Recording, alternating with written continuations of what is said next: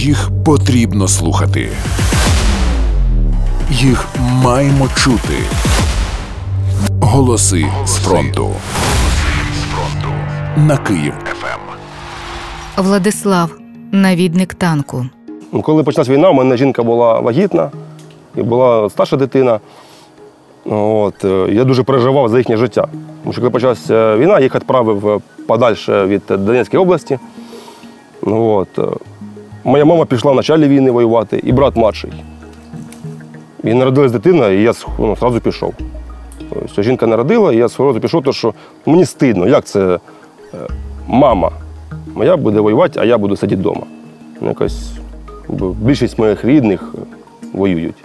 А я ну, не міг сидіти на місці. Їх потрібно слухати. Їх маємо чути. Голоси з фронту. На Київ ФМ.